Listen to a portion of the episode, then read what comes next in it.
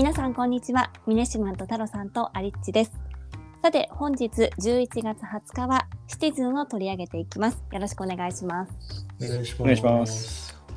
さてシティズンこちらはどのような会社ですか？はい、2017年にできた会社なんですけど、分かりやすく言うと、自分の住んでる地域で犯罪とか窃盗であったりとか誘拐とか、まあ、そういった時に事件が起こったっていうのをいち早くアプリ上で通知してくれて、それをベースにして、まあ、家族であったりとか友人とかっていうのも含めた形でみんなでその安全な街を作っていくみたいなそういったコンセプトの、まあ、防犯アプリみたいなあのカテゴリーのものなのかなと思うんですけどこれ日本じゃなくてどちらかというとアメリカで拡大しているサービスになります。うん。なんだかこう、アメリカらしいというかそうね。いったアプリですよね、はい。これは結構広がってるんですか？そうですね。2つ大きな出来事が直近あって、まあ、それがまあトリガーになってこのアプリケーション自体がすごい広まってるんですけどはい。この一つが反黒人差別みたいな形のデモってちょっ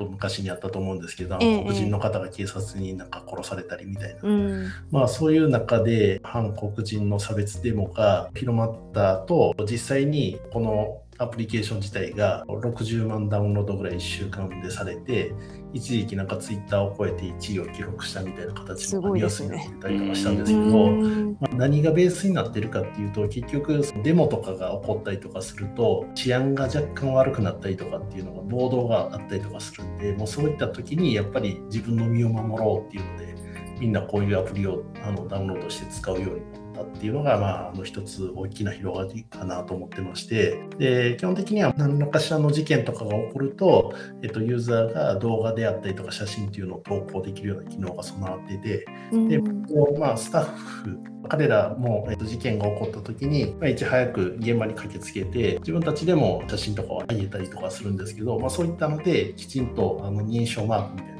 つけたりとかして、フェイクニュースに近いようなことが起こらないような工夫もされてるみたいです。うんこういったねなんか緊急事態の際って結構デマが流れたり、そうですね、ね、確かに。しますしはい。この情報の信憑性みたいなところってうんかなり重要ですもんね。そうですね。あの実際に大体なんか事件が起こったりとかして、ツイッターであったりとか SNS を通して情報が拡大されていくと、少なからず何パーセントかフェイクニュースが含まれてきたりとかするんで、すねまあそこら辺をうまいことコントロールして、うんしかも事実だけを共有するっていうサービスっていうのはすごい重要かなと思います。うんなんか以前紹介した会社で AI ではい。そういうなんかフェイクニュースっぽいのを、ね。えはい。ー弾いていくっていうのがあったかなと思うんですけ通ど、そういう信社でやってるところですね。実際にツイッターとかフェイスブックで通信社があのデータを解析して、実際に、えーと本当のニュースなのかとかっていうのがあったんですけど、この会社自体はそこはちょっとやってなさそうな感じですね。う、うん。んリアルに人が、はリアルに人が、はい、あのその現地に行って本当に見たものうんであったりとかっていうのを、まあ、動画であったりとか、まあ、写真で投稿するっていうのがベースになってるみたいです。なるほど。うんこれ反黒人差別デモの時はどういうふうに使われたんですか？そうですね。基本的には市内とかで、まあ、デモが行われてるんですけど、当初、略奪とか放火みたいなのが、まあ、テレビのニュースとかでも起こってたのを見たと思うんですけど、ええまあ、そういった中で、えっと実際に2つパターンがあって、えっと、1つは、そのデモに参加しようと思って行く人。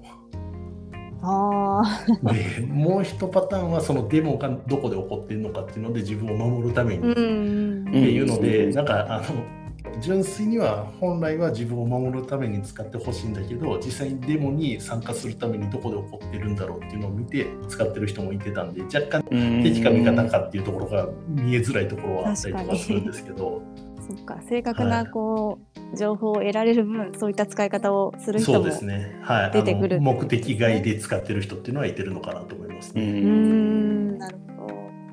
これ安全に関する通知っていうのははいどういった時にされるんですか？そうですね、まあ、基本的にはあの自分の身の回りっていうところで位置情報をベースにして何か起こってるっていうのが検知されたらその位置情報をベースにして push notification みたいな形であの通知されるのとあとは実際にご近所さんであったりとか自分の家族であったりとか友達とかっていうのを登録しておいてその周りで何か起きた時っていうのも通知っていうのが来る設定とかっていうのができるみたいですね。うんこれね警察官もいるのにこういったアプリがやっぱり広がるんですね。そうですね実際やっぱり日本も同じかもしれないんですけど何らかしらの大きな事件が起きたりとか地震とかも含めていろんなことが起こると思うんですけどそういった中でやっぱり警察だけに頼るってなかなか難しかったりとかすると思うんですね。で、まあ、そういった時にやはり情報っていうのをいち早くみんな獲得しようと思って SNS を見たりとかってすると思うんですけどアメリカならではのことなのかなと思うんですけどアメリカってやっぱ治安があんまり良くないっていう中で自分の身をしっかり自分で守るっていうベースで考えると警察官に全部頼るっていうよりかはやはり自分の身を自分でま情報を集めてプロテクトしていくっていうところが治安情報のま民主化みたいな形で重要っていうのが市民の中の認識としてあるみたいですね。うん。実際でも緊急事態が来た時に、はい、位置情報で周りでこういうの起きてますよっていうのを知らせてくれるんで、うん、まあ、それに対してどうするかっていうのは個々人でまあ考えるっていうことかなとは思うんですけど、はい、その中さらにこうちょっと付加価値があるかなと思うんだとするとそこに対してどういった種類のその緊急事態かによってどういうふうに動いた方がいいですよとかっていうさすがにアドバイスまではこれだから今のところアプリとかではないですよね。そうですね。そこはないんですけど、逆に言うと、ユーザーがちゃんと写真であったりとか動画を投稿するんで、どういうことが起こってるのかっていうのは映像とか画像を通して見れるっていう中で、うんまあ、例えば火事だったら、まあ、本当になんか逃げないとダメな火事なのか、それとも、まあ、一軒家だけが燃えてる火事なのかとかあとは山火事でもう本当に迫ってきてるのかとかっていうのでやっぱり全然映像があることによって変わってくると思うんで、ここら辺は単なる文字情報っていうよりかは理解度が上がるような形にはなってるのかなと思いますね。うんなんかごめんなさい話今ちょっとそれちゃって申し訳ないですけど、なんかあの以前ボストンダイナミックスでロボット犬、はい、みたいなの紹介したりとか、ドローンの話とかもあったりとかしたと思うん。ですけど、うん、なんかこういう時ってまさになんかそういうのがすごく活躍するのかなってちょっとあそうですね。多分実際これやられてるかどうかわかんないですけど、うん、何らかしらの事件が起こったりとかっていう時は多分、うん、あの住民の方とかがドローンを飛ばしたりとかして勝手に撮影したやつを、まあ、このアプリで上げたりとかっていうのはありえるのかなと思ってて。うん、なんで、さすがにボストンダイナミックスのあの犬を活用する事例はちょっともうちょっと先なのかもしれないですけど、はい。まあ、ドローンとかは結構考えられるような手段なのかなと思います。ってことですよね。はい基本的にその情報っていうのは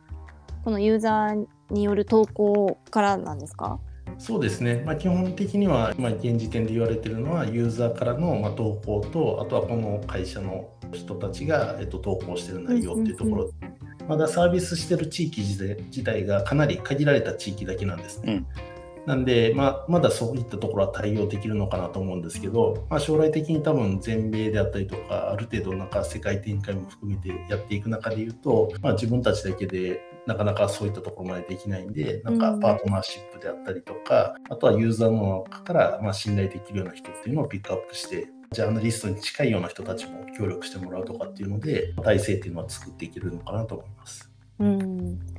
これどうやって収益得てるんでしょうか？そうですね、これ、まあ、私自身もすごい気になったんで、ちょっといろいろ探してみたんですけど、現時点で数十億単位で資金調達をしてるっていう状況があって、で、アプリを見てみたんですけど、広告がちょっと一切入ってないんですね。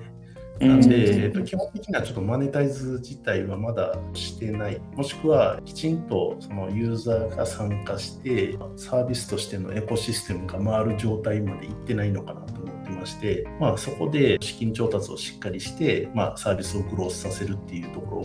ベースにして、ある時点からマネタイズだと思うんですけど、基本的には多分ユーザーにお金を払ってもらうっていうモデルではなくて、これ多分警察であったりとか消防とかの業務効率を上げるっていうところにフォーカスして、まあ、そこからま税金の一部っていうのを実際にこの運営費に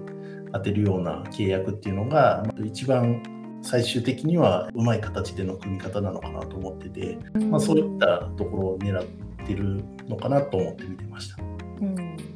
うん、なんか今現時点でこう日本でこういうアプリがあるのかっていうのは分かんないですけど、はい、まあ、でも最近国内でもね結構駅だったり電車の車内だったりそうですね、ねなんかそういう物騒な事件ってすごい起きているので、はいうん、まあ、こういったものもね需要出て来るかもしれないですね。そうですね。まあ日本だと若干ちょっとなんかツイッターがそれに近いような機能を出してたりとかとは思うんですけど、ただやっぱり検索したりとかしないとなかなか見えてこない情報であったりとかするんで、そう、ね,、いった中で自分の身の回りに起こっている事件とか事故とかっていうのを、まあ、プッシュ型で通知してくれるっていうのは今まで日本で見たことあるかっていうとちょっとないかなと。うん、なんか、そこら辺がうまいことをもうちょっとカスタマイズされたアプリが出てくると近いようなサービスっていうのはあるのかなと思います、なんかあの、うん、一つこれで思い出すのがあのウェザーニュースで、はい、ウェザーニュースの会員の人が自分の地域のその天気の情報を写真撮って、ボランティア的に送ってるっていうことをやって、うん、それなんか結構その自分がそのコミュニティに対して貢献してるっていう、うん、そういうのをやっぱ無償でもやるっていうのが、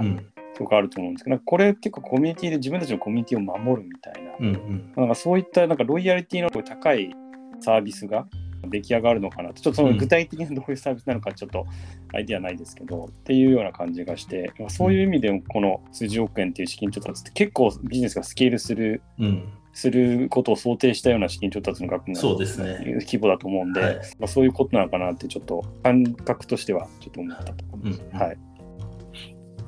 さて、今日はシティズンを取り上げました。明日はエコシアです。明日も聞いていただけたら嬉しいです。それではまた明日。